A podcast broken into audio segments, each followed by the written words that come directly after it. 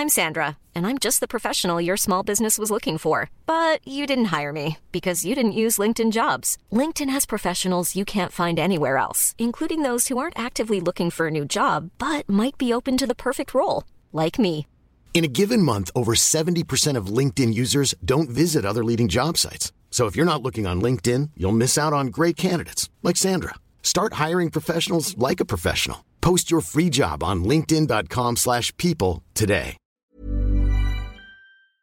What's going on, guys? And welcome back to Watch Time. As today we return with a bunch of drama happening in the community. We've also got some very spicy Blizzard, Activision, Bobby Kotick things that have been going down. And then Grace has got a third, slightly more off normal kill. Yeah, we're going to be talking about topic. Taylor Swift, who released her re recording of Red this week, and the Scooter Braun drama, and what that means for the entertainment industry and contracts like that in general. But first, Elliot, how's your week been? My week's been good. Fortnite is actually being kind of fun. I've heard. I've been work- working downstairs in Elliot's house today, and for the last 30 minutes, I've just been hearing him like yelling with Aussie, which I feel like is a good indication of like you're enjoying yourself. Yeah, no, Aussie and I actually haven't done many duos, but we both said after, we're like, we definitely need to do more. I rate Aussie so highly. I mean, I think we said this last week how he was like my big. This is now the the Aussie Antics fan podcast. yes. Otherwise, good. Getting content done. It's the dream. How was your Life week? is good. Week's been good. Honestly, I'm ready for a break. I was gonna say you're I'm drained. ready. Like I'm pretty drained, to be honest. I haven't taken a holiday in a really long time. It's been a big year. I'm slammed with work, and I'm just ready to take two weeks off and like hang out, play some tennis, read some books, drink an Aperol spritz at 2:30 p.m. every day, and that's like my perfect idea of like two weeks off. Well, if you're feeling a little bit stressed with work and if you feel like your workload's high, have you considered plagiarizing everything you do? How was that? That was a good segue, right? That reduces workload. Guys, we need to have some like votes in the comments for the people watching on YouTube. I'm like, definitely the segue king. how good Elliot's segues are Thank you. I think we need a top 10 segues video. If you didn't pick up on what Elliot was putting down with that segue, which you know hard to hard to believe how you couldn't because it was so smooth. It was announced over the last couple of days that Twitch is partnering with Streamlabs, who are a big provider for creators in the streaming gaming space.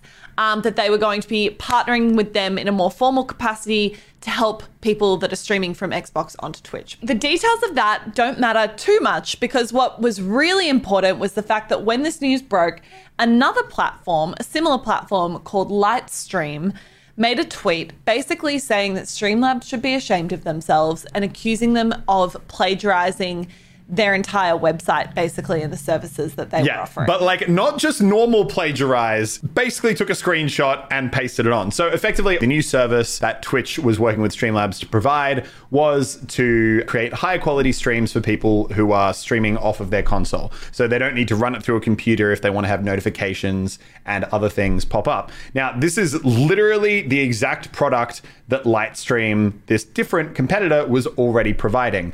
And when Streamlabs went to create an identical product to their platform, instead of actually starting from the ground up, they effectively copied it in every single way, literally down to the website that talks about how the product works. Every title was the same. They had quotes from apparent users of the product. The user quotes were identical. Guys. they were not real. They'd just been copied. Yeah, guys, I gotta say it was bad. It was And- really bad. Like I was looking for this to be a little bit of like an inflated story, and I was like, oh come on, like there's similar services, similar websites, but uh, no, No, identical. no. It's actually, I would say, the most Yeah. shocking level of plagiarism I have ever seen. To the point where it was like, you're Streamlabs. You're Yeah. not like an insignificant small business. Like, did you not think no one was gonna notice? So here's the thing. So Streamlabs actually came out and then they said, oh, uh, sorry guys, this was just placeholder text that was here pre release and was meant to be changed. We've since corrected the error. Here's where I, a lot of people are like, that's bullcrap. You just made a quick change. But I actually think that that's kind of irrelevant because regardless of if the text is the same, you copied their website layout Yeah. and their headline titles and every other element of the website. So even if you change the text, you've still plagiarized their entire site Yeah. with no creativity. Also, uh, what? Someone forgot to update the website before you just had a massive PR announcement? Like, yeah.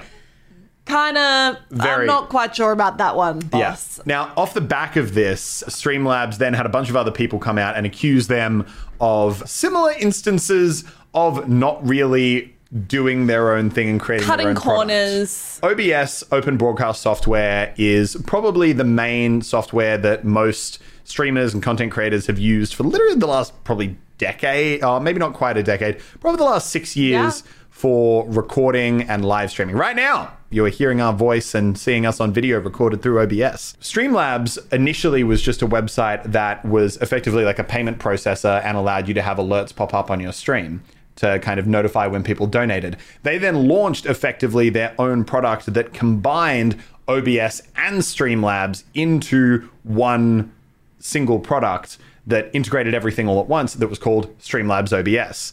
Now, what OBS came out and actually said today was when Streamlabs launched this product, they came to OBS and said, Hey, can we use your name in our product? And OBS said, Nah, we'd really prefer if you didn't. And Streamlabs said, Okay, cool, cool, cool. We're going to do it anyway. Yeah. And then they launched Streamlabs OBS and the cherry on top was file a trademark over the name, which would potentially jeopardize the original product's ability to maintain their name. So, long story short, this has been a complete PR nightmare for Streamlabs. They've Yeah. they've come out and due to public pressure, they've said they're going to remove OBS from their name. They've, you know, obviously changed the website in terms of not plagiarizing the other company as well. I would normally say Streamlabs has had a very favorable community perception up till now. They don't really have controversies. Effectively, all No. they do is they enable people to get donations in a cool way. So generally, they're liked in the flick of a switch. Everyone, even people like Pokimane, who are partnered with Streamlabs and financially uh, benefit from them and their faces on the Streamlabs Yeah. website have come out and said, if they don't rectify this right now, I'm going to end everything with Streamlabs and request they remove my face from the website. To be frank, it doesn't look great for Streamlabs. I think anyone could look at that plagiarism and those two screenshots and objectively say, something is not adding up here. Yeah. But I also think I, I don't love in general how much of a court of a public opinion there can be on Twitter over things and how fast people can be to switch up on things when, to be frank, we don't necessarily know the whole truth here. I think we do. oh, I think I, we do. I think a court of public opinion can be really, really dangerous. Maybe in this instance it's justified, but I think in general it is like shocking and scary sometimes how fast people can just jump on a bandwagon and how fast people are looking for a controversy. Yeah. So my takeaway is this: I, I do think uh, that you're right. Court of public opinion can be scary. I do also think in this instance, You're wrong. It's pretty. it- it's pretty. You can't accidentally copy an entire website and be like, "Oh, sorry, No. we didn't mean to do it." When you're also copying their product, um, and then on top of that. Uh, you've also had a lot of people since then who actually worked at Streamlabs raise issues around Yeah. the level of plagiarism that they were doing and be repri- and come out and be like, I raised it and I was reprimanded or fired. Yeah. I think it's also really interesting to consider that with a lot of these gaming companies, and this is clearly happening a lot, there are a lot of these companies that have gone from like zero to 100 so quick.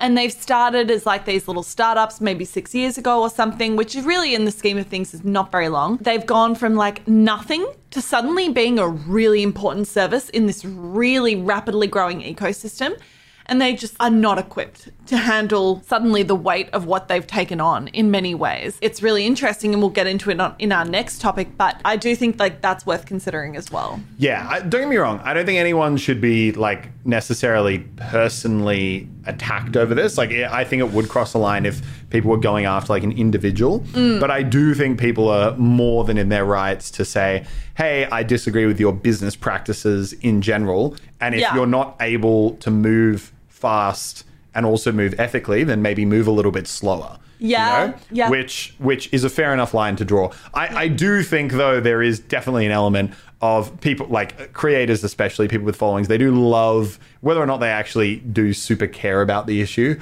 Love to really jump on a on a Bandwagon. bandwagon quite quickly and be like, oh yes, I also think this is awful. I do think this is a pretty egregious error, and honestly, I think that you know, my question is going to be is this either A, going to see the potential fall off of Streamlabs in any way at all? Mm. Or will it just be internet is grumpy for a week and then forgets about it by Monday. Yeah, the internet does move fast. Do you think Twitch will address this at all, or does I- Twitch even care? I don't. I don't think Twitch is going to address it. I think Twitch is just going to. They made the announcement. They're now just going to be like, you need to damage control. We're staying back. I effectively think that they will rebrand from the OBS factor. I think they'll apologize and change the website. And I think that by Monday, no one will remember this happened. Amazing, guys, hold us to it. If you look at whenever people get angry at platforms, people always love to just talk big words about oh how angry they are and how much they're definitely going to change their consumer practices. Yeah. No one ever does. Like when YouTube was doing the adpocalypse back in the day, True. and creators were angry. I was reading like Reddit and Twitter, and everyone was like, "Yeah, let's let's change. We need a new platform. We're Yeah. gonna go to we're gonna go to Vimeo." Dude, like, when you're Twitch, not going to when. Twitch all the streamers last year was like Yeah. really inconsistent in the way that they were treating um, breaches of like the terms of service and that sort of thing. People were like, "This is really bad. Like, let's boycott Twitch." And nobody boycotting. people talk a big game. People aren't going to do anything. But do you think people would boycott a publisher? Oh, good How was segue. that a I, think, segue? I think mine was better. Okay, I'll personally okay. rate my segue better. That was so smooth. You didn't even realize it was a segue. Yeah, I next did. I was confused for a second, It- which could lower its score as a segue. Oh, Next up, Activision, Bobby Kotick. Basically, there Back has in the been a bunch of more kind of walkouts for employees, a lot more people speaking out, a few more revelations around, uh, you know, kind of goings on, and the fact that there were internal investigations had where a lot of women raised concerns about uh, harassment in the workplace. Um, and then also the very apparent clear statement from the high end of the company that Bobby Kotick, who is the CEO of Blizzard Activision, apparently, which I think is important to state, unsubstantiated claims that have been made against him. This is really interesting to me. Um, obviously, this is not the first time that we've heard about a really toxic culture at Blizzard in the last couple months. It feels like there was a heap of kind of revelation and news about this back then. And I think it's always interesting when those initial stories come out because it's hard to know at the time, like how deep that runs, how many people knew, or has some great journalist just been able to piece all these pieces together? Blizzard's obviously a big company where there are like little things happening at different levels, but there was no sort of systemic issue there that anyone had picked up on beforehand. Um, but I think what is an issue about this news that has come out now is that it seems as though it was a systemic issue at the company. There were a lot of people that knew about it, and there were people at the top, top levels of leadership that also knew about it. I think what's so hard for me looking at the whole situation is the degree to which Blizzard as a company and kind of my opinion of the company and also just like I would say the community's opinion has it's it's hard to even describe it as a nosedive. It's almost like a, an, a rapid nosedive implosion from Overwatch, which was effectively their last big successful kind of release that everyone was really happy about, to where they are now in the space of four to five years is insane. They're being met Yeah. with, they've just announced again that Overwatch 2 has been delayed, so their actual game development cycle is messed Shocker. up. Diablo uh, has been delayed as well. The only one really gonna, that's going to be coming out is the mobile version, which is another huge L for them. Hearthstone's lost a lot of traction. World of Warcraft has lost a lot of traction. They've got more competitors coming out.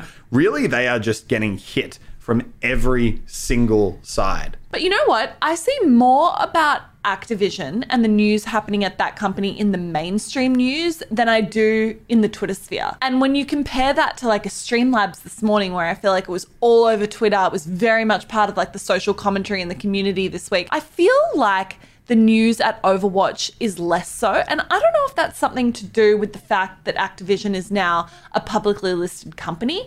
And it's almost like they feel too big to have those personal attacks. But it's almost like Streamlabs and this Twitch community, it feels still very like grassrootsy. It feels like Hmm. People feel like they can they can it. have an opinion, they Yeah. can touch it. Whereas it almost feels like now Activision is like, well, who is Bobby Kotick? Like, do we know him? He doesn't have the ability to change the website, does he? Like, it almost feels Yeah. like they're kind of distant. It's an interesting intersection because I think for Bobby Kotick and I and I think for Activision, they're a publicly listed company. If it comes out that their CEO knew that there were widespread allegations of that is a problem for them. I think he can't stay. If that is the case, if it comes out that those claims are substantiated and he knew, there is going to be an overwhelming amount of pressure on him to step down. That is not going to be good for their share price. I don't I mean I don't think any of this is going to be good for their share No. price. I haven't looked at it. but it's just interesting how you contrast those first two stories where it's like the first one, it did feel like there was a court of public opinion here. With Activision, it seems like there's less of a court of public opinion and people are just like, oh, this company is just not what we thought it was four years ago. Yeah. Do you know what I mean? Am I, I- feel like I'm not yeah, it's almost more. It's a, it's a no, no, no. I know what you mean. It's like the general sentiment is sad. Everyone's kind of like, I'm let down. I don't love the company like I once did. Yeah. But there's not as much intense anger because it's almost like it's too big. You can't pick a target. That's actually really interesting coming from you because five years or so ago, you actually had a super personal relationship with Activision Blizzard. Yeah. You'd been there, you'd been to the campus, you knew people, you'd call them by their name. Like, Well, you had a very, like, hands on, it felt like a touchable thing for you. Whereas I feel like the way you talk about it now, it isn't like that. Well, I, I think it's a general sadness, but I was actually thinking about this, that exact comment you made earlier today, which is I think it's super important to distinguish between the problems that have happened at Blizzard and the people who are responsible for them is such a small subset. Like, for mm. example, there are still so many people who actively work at Blizzard that I would absolutely love and love to have a drink with. In my mind, it's been really important to separate the individuals that I know from the fact that the entire ecosystem has really taken a Yeah. big hit. And I think ultimately, at the end of the day, it's just kind of disappointment and just kind of being like, oh, you guys, you were kicking so many goals. You're releasing Overwatch. You were you wanted re- them It's that time of the year. Your vacation is coming up. You can already hear the beach waves, feel the warm breeze, relax, and think about work. You really, really want it all to work out while you're away. Monday.com gives you and the team that peace of mind. When all work is on one platform and everyone's in sync, things just flow wherever you are. Tap the banner to go to Monday.com.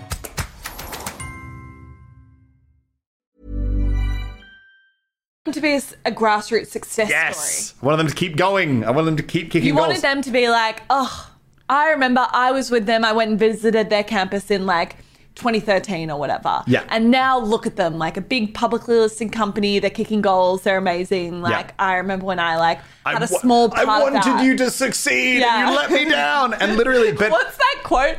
We all wanted you to win. yeah, literally. Like, but but that's actually how it feels. I feel like Blizzard was this company that uh, not only were they succeeding, but they were consistently succeeding. Yeah. and they were like they were consistently kicking goals. They were releasing good titles. They were on such a hot streak with like Hearthstone that was printing money, Overwatch that was winning every single game award, and they were doing it all while being a very popular, liked, ethical company. But that all kind of fell apart So what do you think is going to happen to them? there's a lot of people that companies are willing to throw under the bus in the time of a crisis. Yeah. There are the lowly account managers who, if they've got a controversy, they say they almost like hold them up as a, a sacrificial example. They say, "See, someone Yeah. did something bad, they're out." But the one person who no one is willing to really go to them and say, "Hey, you need to go," is the guy at the very, very top. I actually disagree. I think when you're a publicly listed company, your CEO cannot be the reason that your stock price is taking a tumble.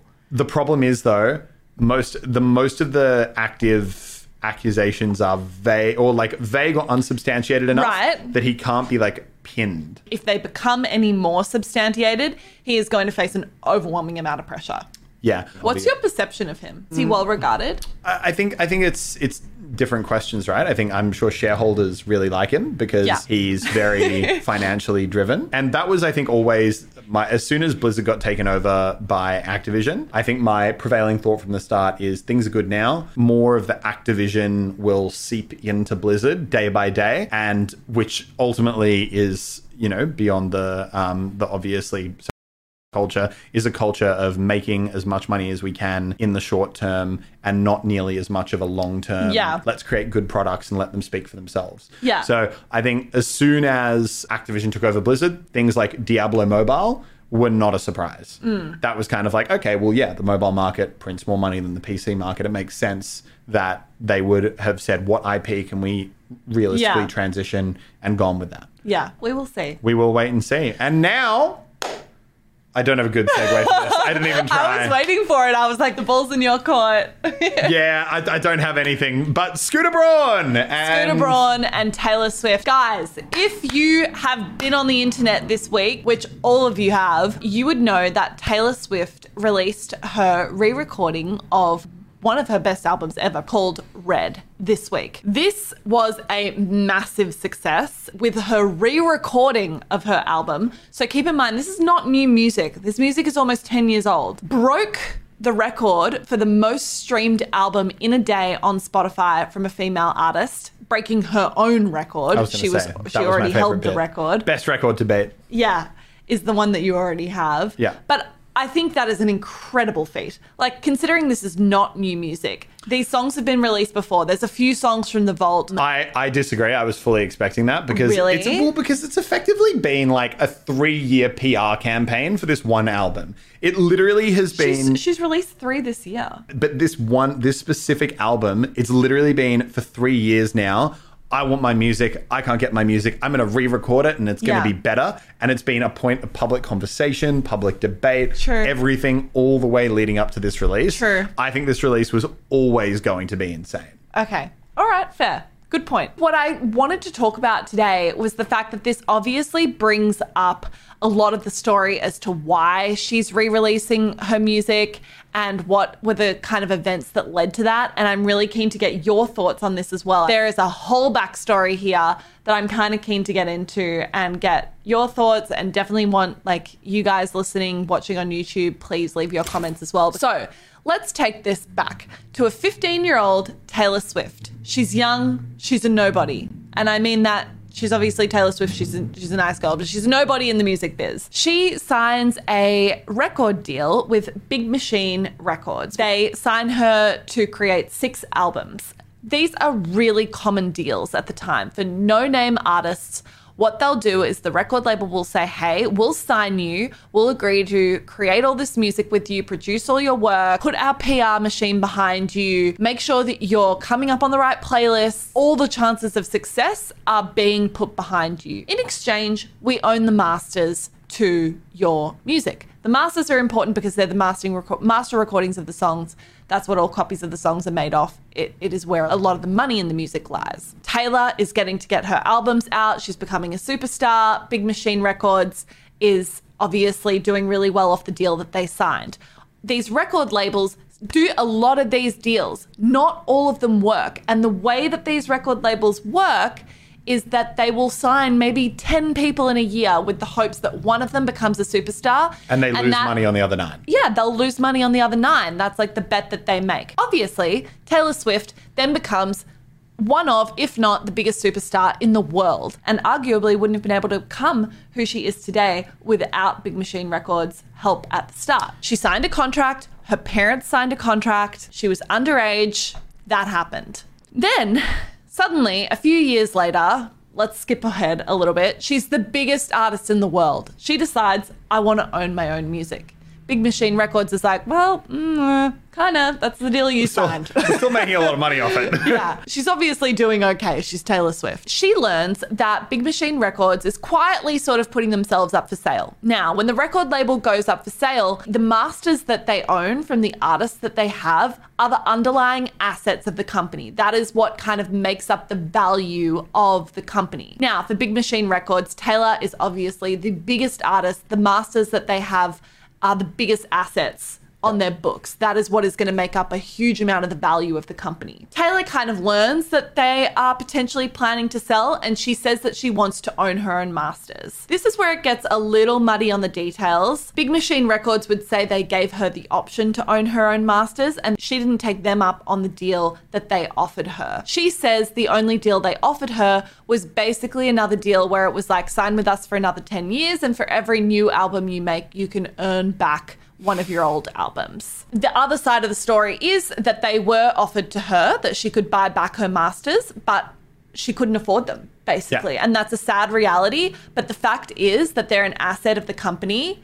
That is the deal that she signed. And they're a company that's like kind of up there with a that there's a value attached to them. And if someone Yeah. else is willing to If pay more for if them, if you've got an asset that's worth $100 million and someone says, I want to buy it, but I'll only pay you $50 Right. million, you'll be like, no, it's worth 100 And it's not even like it, it would be a spiteful thing. They're still assets that continue to generate revenue. Of course, Every yes. time someone plays the original version of Yes. any of those songs, they earn money. Yes. Taylor says she doesn't want to sign on to that deal with Big Machine Records because she then knew that that would also be another asset that they would just use in the sale and that Big Machine would sell to someone else and she'd be attached to it. Fair enough, her choice, whatever. She goes and signs with Universal, which is also an interesting thing to note. Taylor is absolutely at the level where she could start her own record label if she wants to. And the fact that she is one of the biggest artists in the world. She has so much public opinion around music and the rights of music and the business of music, and she still chose to sign to a record label, I think does say something about how valuable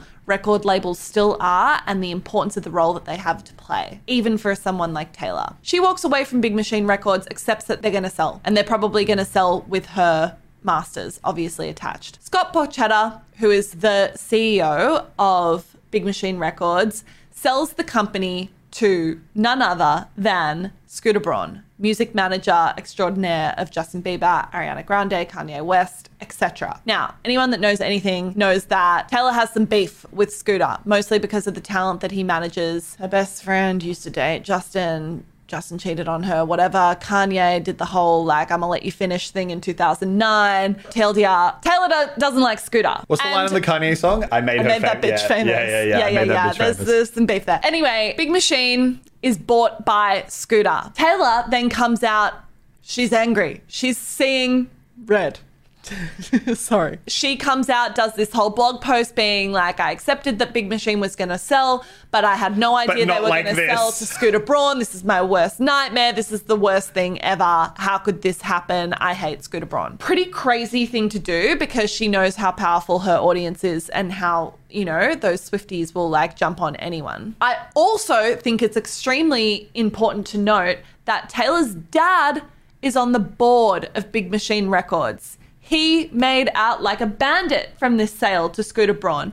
And Wait, did he to own it or was suggest he- yeah, he had equity in Right. the company. Now, to suggest that she had no idea that this sale was going to happen is kind of like saying climate change doesn't exist. Yes, you did know it was going to happen. It is extremely unlikely that she had no idea and was blindsided by this. So then she comes out and has this whole public campaign against Scooter Braun. My thing is, why is everyone mad at Scooter for just doing s- doing some M and A? Like don't- I don't for get it just either. buying a company. Like to me, I think why is no one talking about Scott, like the CEO of Big Machine? Like maybe she should be a little more angry at him. But I'm not quite sure what Scooter actually did wrong by making a business decision to buy another company. Like to be honest, in my mind, he's well within his rights to do that. That's not a bad thing to do. And with every sentence Grace says, I feel the dislike ratio on this video grow and the comment section grow ever longer. I'm but ready. I'm ready for some opinions. no, no, yeah, I, I actually, I would, I would actually love to. And I say this as, right. of course, I like Scooter Braun. I'm a Scooter Braun fangirl. We all know this. Yeah, you I'm, are. I still like Taylor Swift. I was listening to Red on the way here.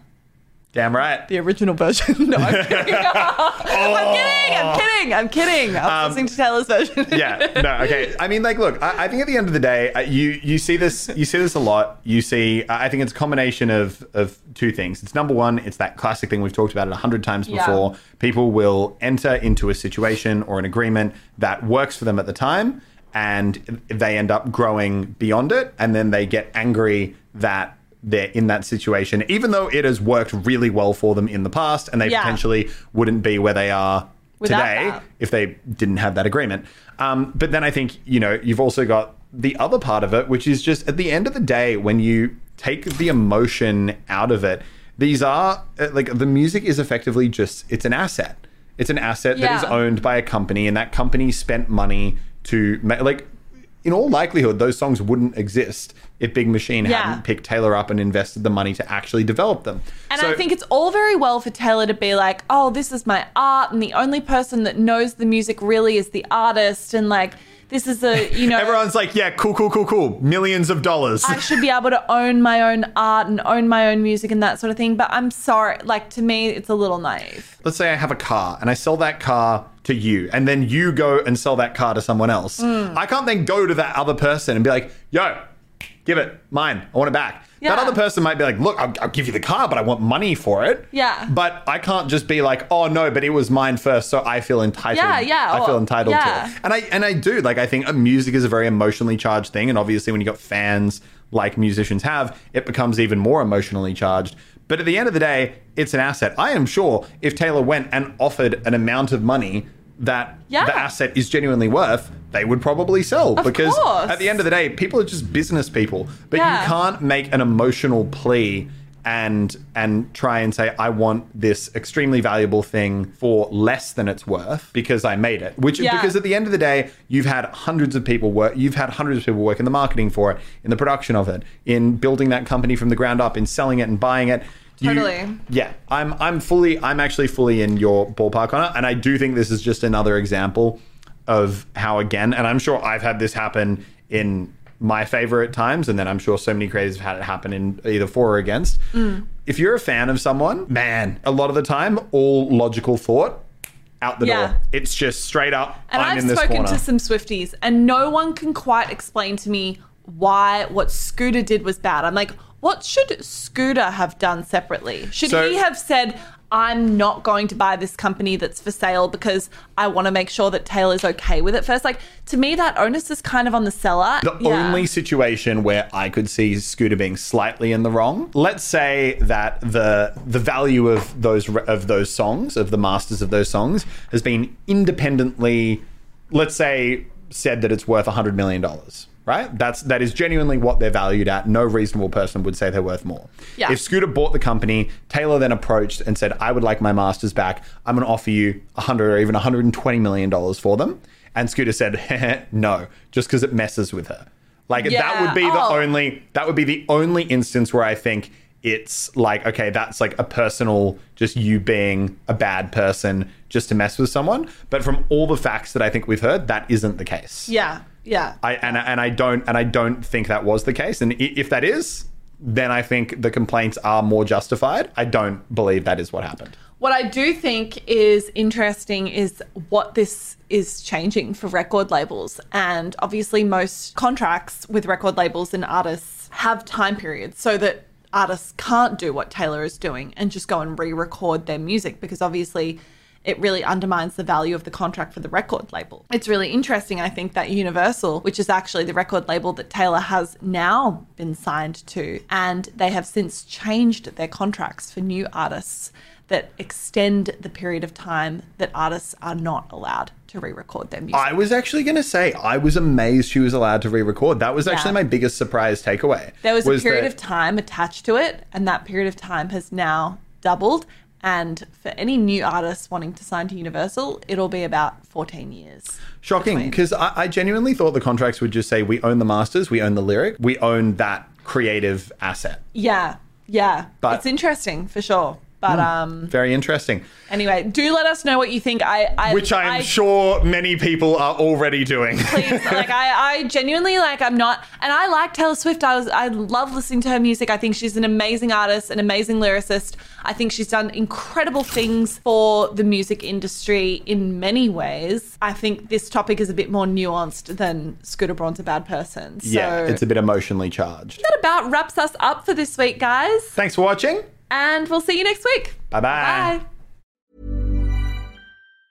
Hi, I'm Daniel, founder of Pretty Litter. Did you know cats tend to hide symptoms of sickness and pain? I learned this the hard way after losing my cat, Gingy. So I created Pretty Litter, a health monitoring litter that helps detect early signs of illness by changing colors, saving you money and potentially your cat's life. Pretty Litter is veterinarian developed, and it's the easiest way to keep tabs on your fur baby's health right at home. Go to prettylitter.com and use code ACAST for 20% off your first order and a free cat toy. Terms and conditions apply. See site for details.